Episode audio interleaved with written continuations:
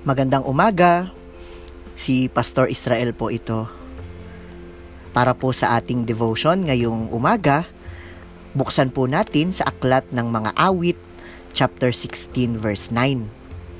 Sinasabi po doon, Kaya't ako'y nagdiriwang, puso't diwa ko'y nagagalak. Hindi ako matitinag sapagkat ako ay panatag. Ang atin pong panahon ngayon ay puno ng mga problema. Bukod sa pandemya, maraming tao ang puno ng takot at pag-aalala, lalong-lalo na para din sa kanilang mga kabuhayan.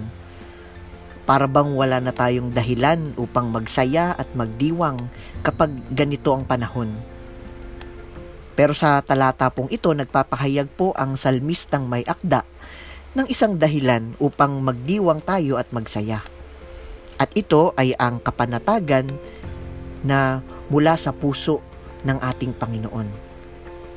Kahit na mahirap maging panatag sa panahon natin ngayon, sa tulong po ng banal na spirito, nakakamit natin ito dahil sa ating pananampalataya. Kaya naman ito po ay isang bagay na nararapat nating ipagdiwang at ipagpasalamat. Ang kapayapaan ng ating puso't isipan na nagmumula sa ating Panginoon ay siya ding pinagmumulan ng ating kasiyahan.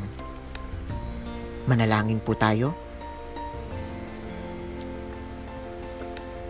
O Diyos, nawa ay bigyan mo kami palagi ng kapanatagan sa gitna ng isang mapanghamong panahon. Sa pamamagitan ng iyong banal na espiritu, maging masaya nawa kami sa lahat ng panahon. Amen.